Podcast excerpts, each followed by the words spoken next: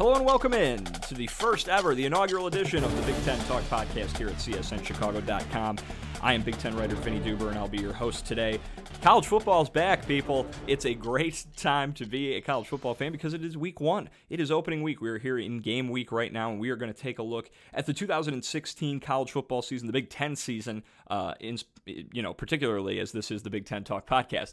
Uh, and we're going to be looking uh, at, at, a few of the biggest teams, uh, and we're going to get predictions from some people around the conference as well. Uh, we've got a great guest list on tap, but guys, let's just bask in the glory of college football being back and, and take a look here at some of the storylines as we open the season and uh, a loaded Big Ten East Division, Ohio State, Michigan, Michigan State, uh, and then out west you've got Iowa going for back-to-back division titles. It should be a good one. It should be a good one. We got Urban Meyer, Jim Harbaugh, Mark Dantonio.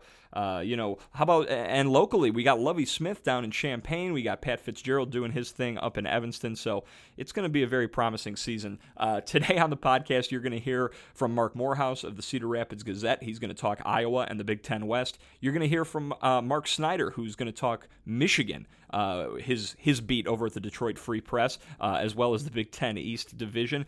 And we're going to take a look at the game of the week: Wisconsin versus LSU up at Lambeau Field. We're going to do it with Jason Galloway, who covers the Badgers for the Wisconsin State Journal, and I'll play an interview that I did with Northwestern quarterback Clayton Thorson uh, at Northwestern's Media Day a few weeks ago up in Evanston. Uh, that'll be a good one. He's one of the biggest storylines out in that West Division this year as well. But the first thing we want to do is get you ready for the weekend, get you ready for Saturday. We're going to talk the Big Ten schedule for week one.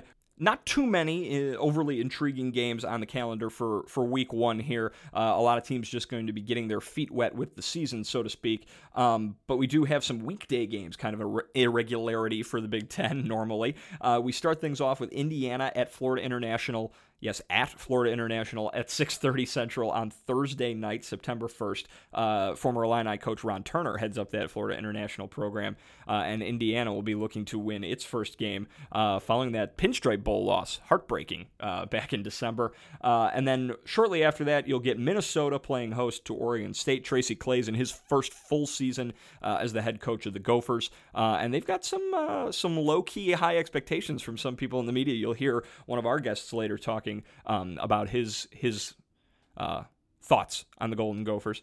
Um, on Friday, number 12, Michigan State, that's number 12 in the preseason AP poll, uh, will be ho- playing host to Furman, an FCS opponent. That game starts at 6 o'clock. Michigan State uh, has some big holes to fill.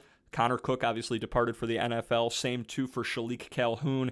There are three new starters on both the offensive and defensive line. So it'll be interesting to see if they're going to be able to fill those before their big non conference test, uh, their third game against Notre Dame. And then we move on to Saturday, where all the other Big Ten teams are in action. Purdue plays Eastern Kentucky at 11 a.m. Central Time. It's a big season for Darrell Hazell that he's going to have to win some games in. It would seem uh, to stick around uh, the head as the head of the Boiler program. Uh, Maryland plays Howard. First year head coach DJ Durkin debuts at 11 a.m. Central Time. Uh, the Northwestern Wildcats get their season going against Western Michigan. PJ Fleck always rowing the boat with that great, uh, with that good MAC, that quality MAC program. Uh, that game in Evanston, and it starts at 11 a.m. Number seven, Michigan uh, will play Hawaii uh, at 11 a.m. in Ann Arbor. Hawaii has already played a game, uh, as many of you know. They played Cal in Australia to open the season uh, last weekend. Um, Jim Harbaugh obviously has made tons of headlines this offseason and will continue to do so throughout the season uh, as that Michigan team has very high expectations. We'll talk about that with Mark Snyder later. Uh, number six, Ohio State will play host to Urban Meyer's old program, Bowling Green. That game starts at 11 a.m. Central Time uh, and is going to be played in Columbus. Uh, Urban Meyer has lost what seems like his entire roster to the NFL, but that's not really stopping anybody from picking Ohio State, myself included. Uh, the way he's recruited the last few years, you surely think that that team will be able to reload behind uh, the best quarterback in the conference in JT Barrett. Uh, an interesting game featuring Rutgers that will start at 1 p.m. Central Time. The Scarlet Knights, in their first game under new coach Chris Ash, will be traveling to Washington. Uh, the Huskies are ranked number 14 in the country. They have uh, their eyes on a Pac 12 championship this season. Uh, that'll be an interesting game just because it, it, features a quality opponent for a Big Ten team. Uh, Rutgers might be overmatched. Um, you know, but that that will at least allow us to see a Big Ten team going up against another good team. So too will the game of the week, as we mentioned, Wisconsin taking on LSU. The Bayou Bengals ranked number five in the preseason poll. That is a tough test uh, for a Badgers team that's breaking in a new quarterback, but they get Corey Clement back. Again, we'll talk all about the Badgers with Jason Galloway later on. That game starts at 2:30 and is being played at Lambeau Field in Green Bay, so that should be a very cool setting indeed. We'll see if anybody tries a Lambeau leap. Um, Penn State will play host to Kent State at 2:30 p.m. Central Time. Uh, James Franklin uh, also breaking in a new quarterback uh, there with the Nittany Lions, and uh, they also have a running back with some high hopes in Saquon Barkley, who had a great freshman season last year. Uh, a lot of people thinking he's already the uh, the conference's premier running back. We'll see how that plays out, but they get things started against the Golden Flashes. Uh, number 17, Iowa, who we'll talk about at length with Marc Morehouse later. They take on Miami, Ohio to start their season. That game starts at 2.30 Central Time. And then Illinois, uh, Lovie Smith's first game down in Champaign. The Illini are taking on Murray State, and man, he's brought a lot of attention to that program in a hurry, opening up against an easy FCS team, of course. Um, but that's a, a, good way to start your tenure, I suppose. 2:30 p.m. down in Champaign is that uh, start time, and then we only have one night kickoff, and that is Nebraska. Mike Riley's second season, trying to do a lot better than six and seven. Obviously, they're dealing with a lot of uh, far more important things than football following the tragic death of punter Sam Foltz earlier this offseason. Uh, they will spend a lot of time paying tribute to him this season, uh, one would imagine. They open their season, the Huskers do, against Fresno State, 7 p.m. Central kickoff down in Lincoln. All right, well, let's take a look out west. Let's go out west to the Big Ten West Division and talk some Iowa football. Great to be joined by Marc Morehouse, who covers the Iowa Hawkeyes for the Cedar Rapids Gazette. Uh, Mark, thanks for your time. How are you today?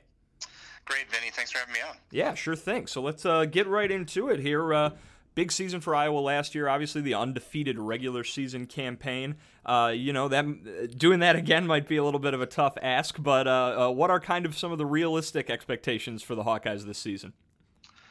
That's a good question. I think you know last year was not a year where you pick Iowa to go 12 and 0 and uh, win the Big Ten West and play in the Rose Bowl and the Big Ten championship game, all those great things.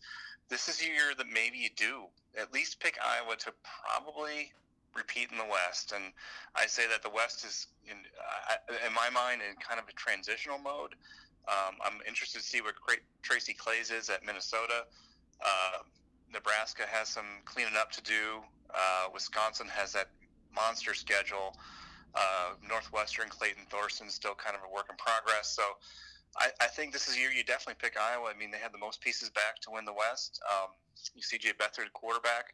Desmond King, the Thorpe Award winning cornerback. And uh, who, a guy who I think is still kind of underrated, middle linebacker Josey Jewell, second team All Big Ten last year. Really great player for the Hawkeyes. So, yeah, this is a year I think they have a chance to to they should make some noise. Of course, a lot of Iowa fans right now are wincing, saying they, they never do great in years like this where they're expected to do stuff. Uh, I think uh, I think they kind of disproved that this year. How uh, how bad was the taste left in the left in the mouths of the Hawkeyes with that way they played in the Rose Bowl, and kind of how has that affected this offseason, Do you think? Um, coming out of camp, we heard a lot of well, we're zero oh and two and uh, that's true. Last year in tournament foot, what I would call tournament football, uh, Big Ten title game, heartbreaking loss, 22 play drive. I'm uh, just a masterpiece of a game. 22 play drive by Michigan State. Uh, running back reaches his arm over the goal line, and Michigan State wins with I want to say like 23 seconds left. And then the Rose Bowl was over after about eight seconds. Uh, uh, Christian McCaffrey. 65 yard, I believe, was 65 yard touchdown pass on the on the or catch and run on the first play of the game, and it was just you know he was he was amazing, and Iowa was along for the ride. That's kind of what they carried. I mean, this team, you know, it's it's kind of like Michigan State in that you know Mark Dantonio, I think, is a master of planting that chip on the shoulder of his players. I think Iowa is kind of in that same mold. Kirk Ferentz, um, they they look for uh, the things to be mad about. You know, they they've forgotten the fact that they yeah at one point they were 12 and 0 last year they remember they're clinging to the 0 and 2, and I, I, think the Rose Bowl, especially the Rose Bowl, because that was a game that you know if Iowa wins that game, they haven't won a Rose Bowl since like 1956. So they win that game, they're walking with the Hawkeye gods, and uh, they came up woefully short, and that's kind of uh, that's been the motivator. You mentioned quarterback C.J. Beathard, and he's got some some real good pieces around him in the backfield. He's got a few guys that can that can do some damage. Uh, how explosive do you see the Iowa offense being this season? That is that's the question, Vinnie. I think uh, in camp uh, we talked to Kirk Ferentz last week uh, at the end of camp, and uh, he said explosive plays were hard to come by. Uh, you know, part of that is yeah, the Iowa offense it, it's always had trouble with really producing on, on, a, on a consistent basis explosive plays.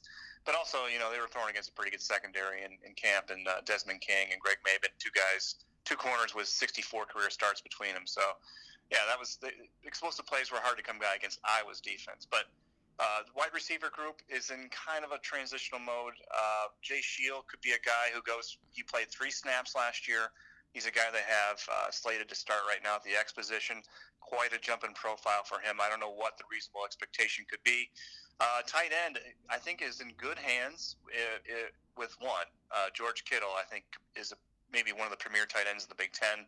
A 6'5", 250 pounder who can really run. But beyond that, Iowa is a team that is known for its tight end play, and they really are in a search mode for a number two guy. Could be a true freshman, uh, Noah Fant from um, uh, Omaha. So explosive plays, I think it's going to be it's going to be hit and miss. Uh, it's something that I'm going to have to see before I believe it. You also mentioned Desmond King, the Thorpe Award winner last season. He, he made the decision to come back to school, and, and you don't want to say you know that you don't even ask did he make the right one. Everybody's everybody's decision making process is different. But do you think he can get his draft stock even higher than it was after winning the Thorpe Award? Yeah, I, I don't think he'll pick off eight passes again. I, I, will go out on that limb, but uh, I think he can. I mean, when he, when he was when he put his name up for evaluation, it came back anywhere from the first round to the fourth round, and he decided. And the big knock on him was speed. Uh, that was what all the NFL people told him. Uh, we want to see your speed. We want to see you run uh, better. And that that's you know how much can a guy, uh, a player who's 22 years old, going into his fourth year as a senior, uh, how much can he really improve his speed? Well, he really did put some time into it. Uh, ran a lot of sand. Uh, Iowa Strength and Conditioning puts guys through. Uh, it's very competitive in the summer. They do uh, uh, tug of war drills, things like that, to kind of, you know, keep keep guys interested, keep the uh, blood flowing. So uh, Desmond King really took a bite out of that. You know, how much faster can he be? I'm not sure, but uh, one thing he is really great at is really tracking the football. He can turn and he's got great body control. He can turn and find the ball. Not a pass interference guy. He's not reaching and grabbing. He's turning and trying to find the ball and make a play on it. So uh, I think he can improve his draft status, but uh, uh, I think he's probably he comes back and he say say he's five interceptions or something like that. He's probably gonna be a late first round, top second round pick. Iowa's schedule was kind of a national talking point for, for a while last season, and uh, I mean the the schedule is not dissimilar this year. Obviously, they've got that Michigan game; that's a big one. But do you think that talk is going to resurface, and especially if they're competing for and win a Big Ten championship, uh, is there a possibility that the schedule would keep them out of the the playoff like we saw with the Big Twelve a couple years ago? Last year, they played uh, North Texas State at home, and they won sixty-two to sixteen. I think this year you trade out that game, you add Rutgers, and uh, they've also traded out Illinois State for North Dakota State. So I don't think you, the strength of the schedule can be knocked this year, but what can maybe be brought up if Iowa gets in that position again is the fact that it plays all of its all of its games that are really sort of uh, 50-50 or even be in that range at home. Michigan's at home, Wisconsin's at home, Nebraska's at home. Uh, uh, uh, North Dakota State's at home, so they, they have a ton, they have a great home slate this year, and it really that that worked out well. Penn State on the road at night in November that could be tricky. Um, Minnesota, I think, is a game that's going to be very very tricky. Iowa hasn't been. You know, last time they visited uh, TCF Bank, they got beat 51 to 14. So maybe you have to exercise some demons up there, but. Uh, I, I think the schedule's better. I don't think you'll hear the knock. And, and last year, Iowa was in the playoffs going into the championship weekend after having played North Texas State at home, I think they're going to be okay. So you've you've mentioned a lot of like the contenders out in the West, uh, along with Iowa. You know, the West is not looked at as the, the better of the two divisions, uh, but it's but it's got some teams. Obviously, after Iowa, obviously you mentioned Nebraska, uh, you know, Wisconsin, Northwestern, even. Uh, you know, how do you think you see how do you see things playing out in the West Division? Uh, one, uh, I, I, think Nebraska will be there. Uh, I think that uh, Tommy Armstrong kind of turned a corner in the bowl game, and uh, a really great receiving corps, probably the best receiving corps in the West, most consistent and most explosive. Have a chance to be anyway. Um, Minnesota is kind of my dark horse. I, I, you know, they have they had the coaching transition last year. Um, I like. I think Tracy Claeys is cut out. He's obviously cut out of the same mold as Jerry Kill. So uh, I think there'll be patience there. I think there's a toughness factor there. And Minnesota played pretty good defense last year, and a lot of those, they had a lot of guys hurt. So I think they'll be they'll be better on defense. You know, can they run the ball? Can the offensive line get up to speed? They lost a few guys in the O line, so uh, two good young running backs. I think they'll be a, they have a chance to be a physical team.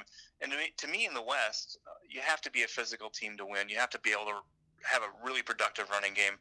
I think uh, in 2014, uh, Wisconsin with Melvin Gordon, I think they had 45 touch rushing touchdowns. Last year, Iowa had 2,500 yards rushing and 35 touchdowns.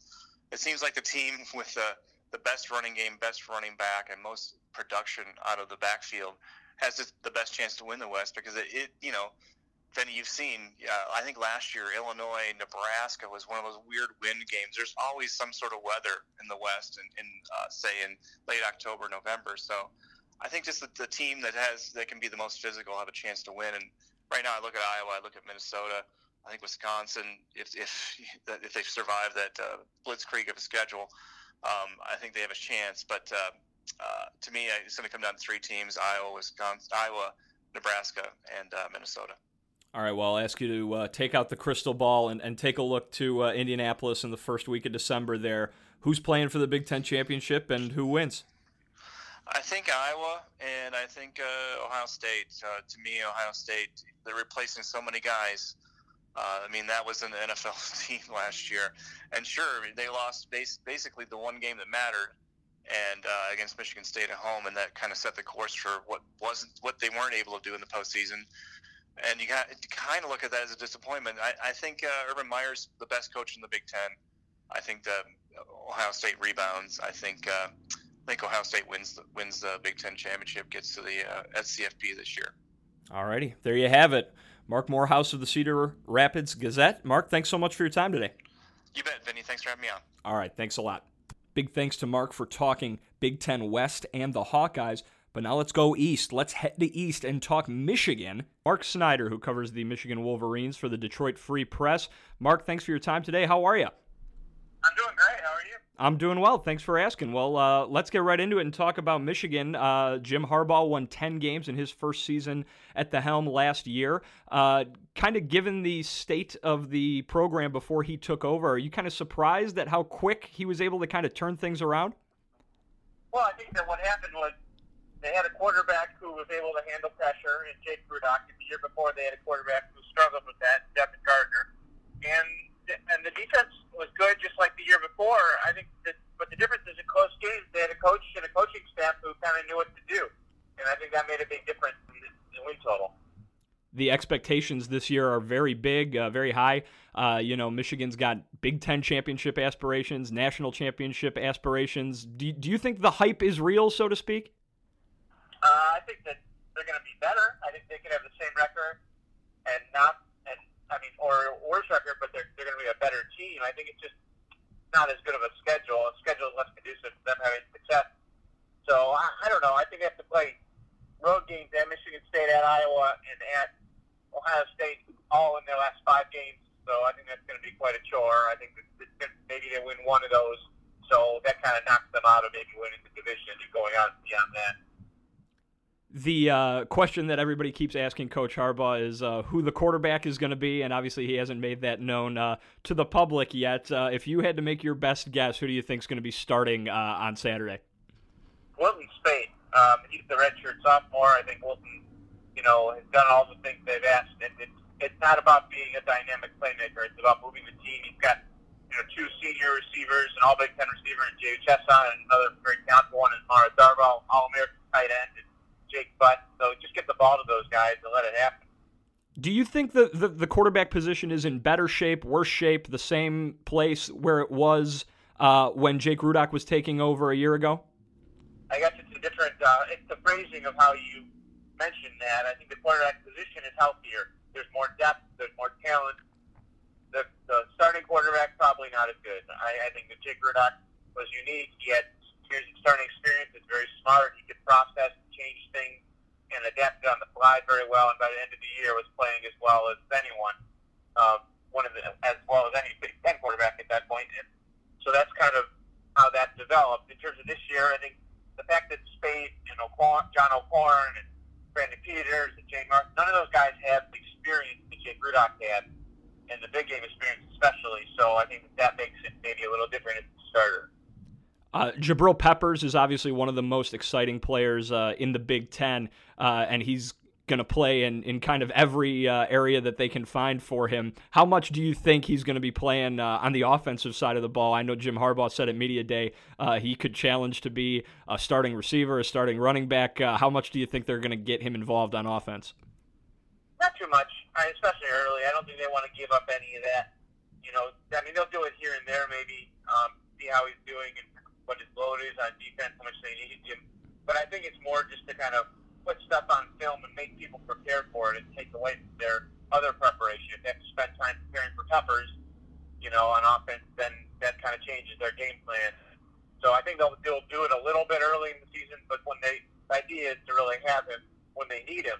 And that's, you know, those late games, the Michigan State game, the Iowa game, the Ohio State game, and if there's any others that are closer than they anticipate uh, you know, he his his day job, so to speak, is, is playing defense. But uh, you know, with all that versatility, you know, he could be in the secondary, he could be in the linebacking corps. Where do you think he's going to play, uh, or where is he scheduled to play uh, on defense?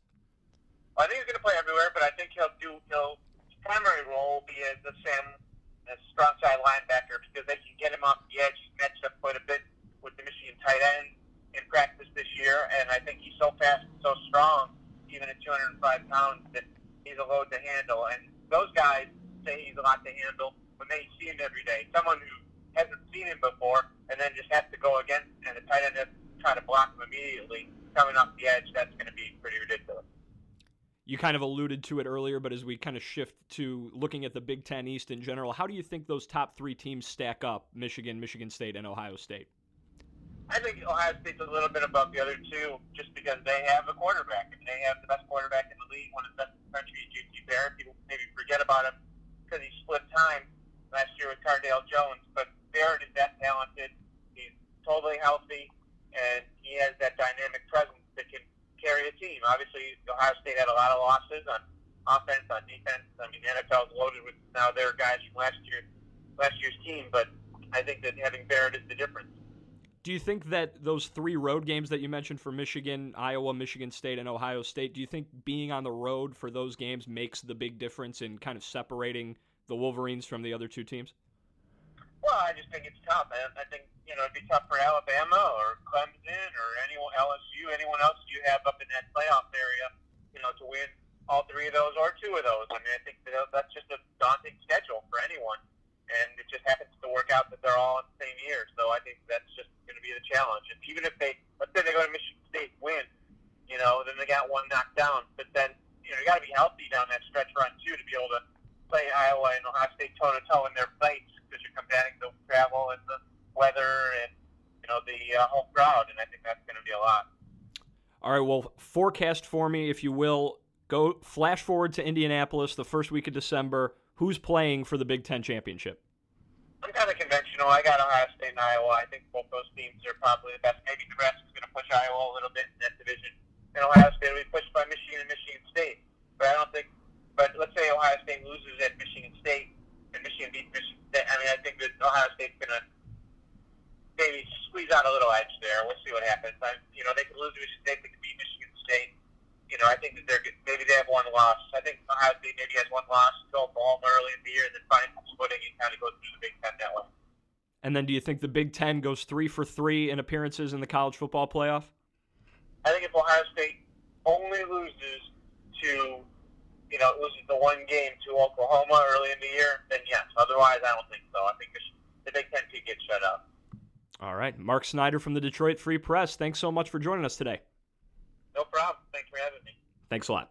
All right, we've taken a look at some of the big picture items. Let's take a look at one game this week, and that is the Wisconsin Badgers taking on the LSU Tigers. Happy to be joined by Jason Galloway. He covers the Wisconsin Badgers for the Wisconsin State Journal. The most intriguing matchup on the Big Ten schedule here in week one of the season is definitely Wisconsin and LSU uh, up at Lambeau Field. What do you think we can expect uh, from this big matchup? Well, obviously LSU comes in as, as the favorite. I think I think they're a ten point favorite. The last time I checked, they're you know the fifth ranked team in the country. Uh, the, the Badgers are, are unranked to start the season. Although I think that you know I think maybe you know you, you could you could make the argument for Wisconsin being ranked to start the season. I think they've got a pretty good team. Uh, but I think LSU is rightfully the favorite here. They're they're a team that has expectations of making the playoffs. Um, a team that has one of the best players in the country in Leonard Fournette. Um, you know, I think you, you look at this Wisconsin team, uh, you know, they lost three starters in the secondary, and it's kind of the biggest concern heading into the season. Um, you know, if, if they're if their front seven is able to slow down Fournette, um, it's going to be interesting to see if that secondary, um, if that helps that secondary not to, to be able to kind of uh, contain LSU's offense and and uh, you know be able to kind of uh, you know you know kind of stay in the game that way. But it's, it's going to be an interesting, interesting matchup, and I think uh, it's going to be interesting to see also the, the crowd split. Um, you know, obviously the game's at Lambeau Field up in Wisconsin, but LSU's expecting 30,000 fans there, so we'll kind of see how that plays out too. You alluded to some of the storylines, obviously, and I, I, think for me the most intriguing ones are on the defensive side of the ball for Wisconsin. Uh, you know, not only is Leonard Fournette a very tough challenge, a, a, Heisman candidate, one of the best running backs in the country. Uh, but Dave Aranda, the former Wisconsin defensive coordinator, now part of Les Miles' staff at LSU, so he'll be on the opposing sideline. I guess the micro question is can they slow down Fournette? And the macro question is how will Aranda's absence affect them, not just in week one, but going forward? Yeah, well, as far as Fournette, um, you know, I think that I think you look at you look at last year's Wisconsin Alabama game where uh, Wisconsin lost. I think they lost by a, a few touchdowns. Um, it was it wasn't really that close throughout the whole game, and they had a lot of trouble tackling Derrick Henry last year. Uh, I think he only carried the ball 13 times, but he got 147 yards and, and three touchdowns. It was a big issue for the defense. He, uh, you know, Henry's getting to second level a lot, the, and you know the linebackers and defensive backs just weren't making weren't able to make those one-on-one tackles. And I think there's, you know, talking to some of the guys yesterday, there's a big emphasis on on gang tackling and getting 11 guys to the ball when Fournette gets gets his carries uh, you know, I think they, they understand that, you know, a guy like Fournette, who is not quite as big as Henry, but a, a big, powerful runner, a guy that I think broke more tackles than anybody else in college football last year. Um, it, it's going to take more than one guy to get him down. Usually, you got to get multiple guys to the ball, and it's got to be a team effort to stop him. Um, I think the Badgers' front seven is, is going to be really good this year, like it was last year, um, and I think that gives them a pretty decent shot of, of slowing Fournette down. Um, obviously, Fournette's going to get some yards. He's going to going to make plays, but I think you, you you just have to do you know the best you can to, to limit what he's going to have. Like I mentioned, getting multiple guys to the ball carrier. Um, so I think they have a chance to, to to at least keep Fournette from exploding because their front seven is is good enough to do that. Um, but you know, if Fournette does get going, you, you know, I, I think you got to watch out because you know you got to bring an extra guy in the box uh, to stop him at that point, and then like I mentioned, the, the inexperienced secondary, um, replacing three starters that Wisconsin has to do, that could become a major problem if they have to put eight or nine guys in the box and, and leave guys in man-to-man coverage. Um, I think it could be a real problem. Um, you know, if, if they're not able to slow down Fournette early, I think it could it could turn into it could turn pretty ugly. Um, but you know, I, I think you know with, with Dave Aranda's departure, I think Justin Wilcox has, has done a good job of, of coming in and making a seamless transition. He runs a pretty similar style uh, of defense to Dave Aranda, and I think that was kind of part of the reason why he was an appealing hire. You know, he runs a three-four defense. Um, you know, and, and a lot of the stuff they're doing is pretty similar similar to what they were doing last year. Um, so it wasn't a huge transition for for the players. Um, I think, you know, when you look at the Wisconsin defense last year, I think, regardless of who the defensive coordinator was this year, whether it was Dave Aranda or somebody else, um, I think there was going to be a little bit of it, always going to be a little bit of a drop off. I mean, they were the number one scoring defense in the country last year. They were ranked in the top ten in rushing yards and, and, and passing yards allowed. So I think you know losing the three starters in the secondary, I think think there was always going to be a little bit of a drop off because they had you know, I think maybe the success, last year was not only Aranda but also the personnel that they had. Um, you know, uh, th- you know, three three-year starters in the secondary, as well as a guy like Joe Schobert emerging into a star and going on to be an NFL draft pick. So, um, so I think there's going to be a little drop off on the defense overall, but it's you know that, that secondary's got to if the secondary can, can step up and play as well as uh, the Badgers think they can, uh, they can still be a really good unit. Um, but for this game in particular, I think just slowing down Fournette, not letting him get off early is really the key. Badgers have a new quarterback in Bart Houston. Uh, after seeing so much Joel Stave over the past few years, what can we expect out of a new guy in Houston? Well, he's a uh, he's a pretty talented guy. I went, you know, he hasn't he, he's never started a game for Wisconsin. He's a fifth year senior, but he did play most of the game against uh, Illinois last year, a 24-13 win uh, because Stave left in the first quarter with a head injury. Um, and I went back and watched that Illinois game, um, all of Houston's throws for that game earlier this week, and um, you know he's a guy that has a really strong arm. You know, you never, no one's going to question his arm strength. Um, he, he can stand to be a little bit more consistent as far as accuracy goes. You know, we saw that uh, you know the first week of fall camp this year. Um, he was just kind of you know out there throwing errant throw after errant throw, and you kind of wondered if he was going to let this starting quarterback job slip away to a redshirt freshman. Um, but then he really started to clean it up and, and play a little bit more consistent, consistently. But that, I think that's still maybe something you have to be worried about with him is just um, just kind of not trying to press too much, not trying to force things, and uh, and making sure that he's just taking what the defense gives him and uh, and being you know consistent in that way. Um, I think another thing to look at um, as far as Houston goes is in that Illinois game, he had a couple throws where just you kind of leave yourself shaking your head, wondering why he made the throw as far as just being careless and you know he has an opportunity to maybe throw the ball away, but he but he throws it into coverage. Uh, there's a couple of those, so um, I think if he can clean that up and and uh, and, and become a little bit more consistent, I, I think he can be a really good player. He's got he's got the arm strength, he's got the, he's got the he's got the talent. Uh, he's a pretty mobile guy too. I think he's he's pretty good at pretty decent at avoiding pressure in the pocket, um, kind of extending plays. So um, I'm, I'm curious to see how he does as, as a starter, especially with the schedule they have early on. You know, not only LSU, but they open up Big Ten play with, with road games against Michigan, Michigan State and Michigan, and they host Ohio State and then go at Iowa. Their first four Big Ten games. So um, you can't really afford to get off to a slow start. So it'll be interesting to see if if, he's ready to go and he's able to uh, um, kind of be be smart with the ball and play with uh, play with some consistency. Corey Clement uh, was kind of expected to be the next in the long line of uh, of talented, really great Wisconsin running backs last year. Uh, that didn't pan out because of the injuries, but he's back this year. Do you kind of expect the running game to get back to that standard of excellence that we've so come to expect at Wisconsin? Oh yeah, I do. Um, it wasn't just Clement being injured too; it was the fact that uh, you look at the offensive line last year, and it was it was really just a complete mess for most of the season. They uh, had some injuries in fall camp up front as well, and throughout the season, and, and they they were they were switching out. I mean, they were rotating in and out guys on the right side of the line for almost the entire season, the, and the group never really got any uh, enough continuity or enough time together to to really gel. Um, and uh, it was a little bit a bit of a disaster. I think Clement's injury really um, really made it even worse. Uh, this year, you know, they have you know, they, they, ended last year starting four redshirt freshmen on the line, and you know this year they have, um, you know, all, all four of those guys have a little bit, you know, more experience. Uh, they come in and you know they've they've gone through a whole off season knowing that they're gonna, um, you know, they're gonna be a, you know they're gonna start and you know they have um, maybe a little bit more knowledge, gain a little bit more strength with another year in a in a college way program. So I think the line is going to be improved. Um, and then obviously Clement back there is, is just a game changer.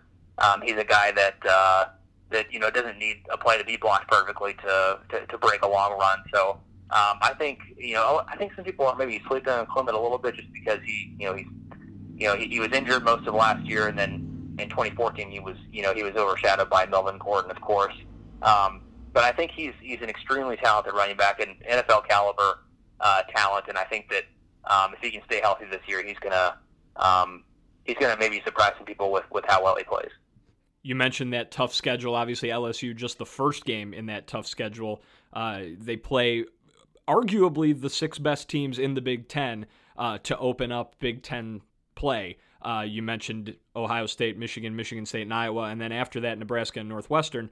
Uh, and and four of those games are on the road. Uh, do you think this schedule is survivable? What are the realistic expectations for Wisconsin given that tough slate?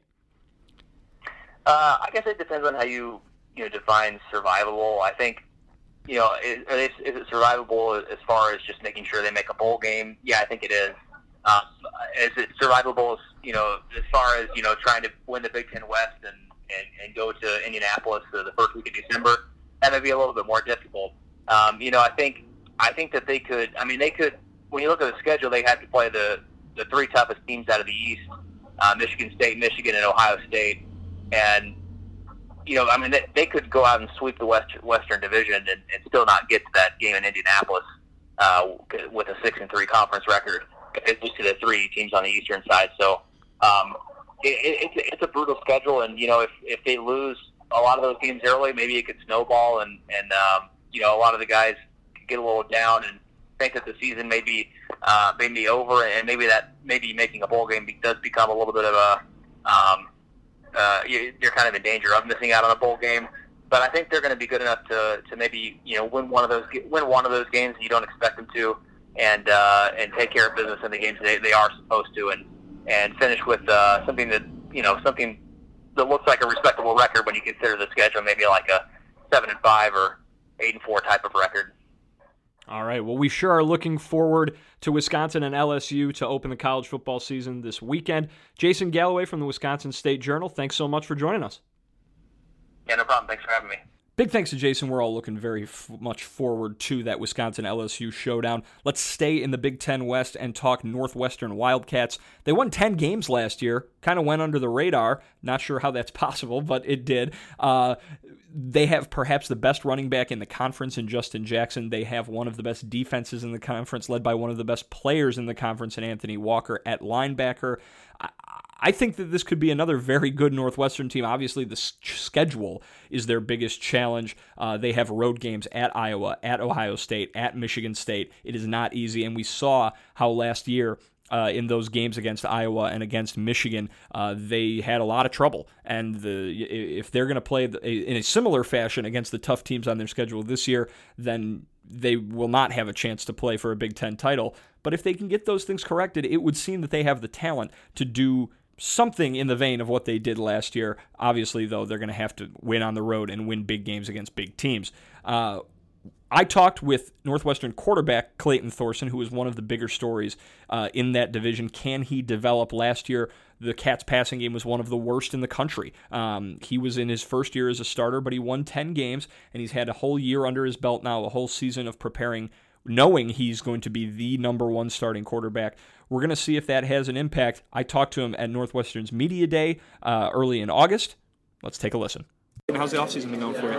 It's been going well. Um, you know, I, I, think everyone's kind of happy. It's a long offseason, all the way from January 1st until August 8th. Um, so we're all happy to get back together and actually playing football again. Uh, but it's been good, you know, especially I think for the offensive side, just coming together and really gelling, especially in the passing game, getting that more consistent. Um, but we're happy to be practicing again, not just talking about it. Looking back on last season, what what did you learn? And I mean, I'm sure there's a long list, but like, what is the overarching thing you learned from last season?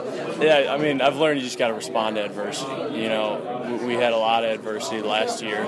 Um, whether those two games we lost big um, in the middle of the season, we responded and won five more, or, or it's a play here and there. Um, you know, I learned a lot how to respond to adversity and just you know playing. Honestly, that whole year playing, um, I've, I've learned so much, and I could talk for you know three hours about that, but but um, just respond to adversity and just keeping a level head and just you got to keep going throughout the whole season. Just honestly, you know, people think fundamentals kind of go away after camp. You just kind of play, and, and now you got to keep the fundamentals all throughout the season. So that's another thing I learned. Um, but, but those two things were big.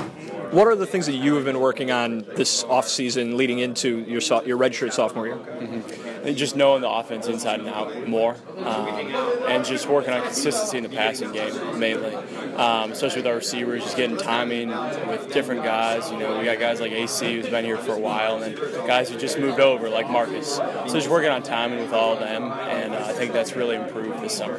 The passing game has obviously been a big topic of conversation with the way the numbers worked out last year and stuff like that. What have you guys done that to kind of take take ownership of fixing that? Yeah, we've gotten to the film room, you know, two or three times a week with the receivers. So we're kind of talking the same language now and, and going out and throwing, you know, three or four times a week. We're getting timing down with all the guys. So once you get those two things together, when you get on the field and when, you know, everything starts hitting the fan, then uh, you can kind of refer back to timing. You know, I want it this way, and, and the guy's like, yeah, I got you. And um, I think I think that's really helped us this season. You know, last year with three guys coming into camp, um, we didn't have, we didn't have the luxury of having that. So I think this year with that, it's been a lot better. Coach has mentioned, you know, the the lack of competition. You know, it's your job. What what do you kind of how has that helped you out this offseason?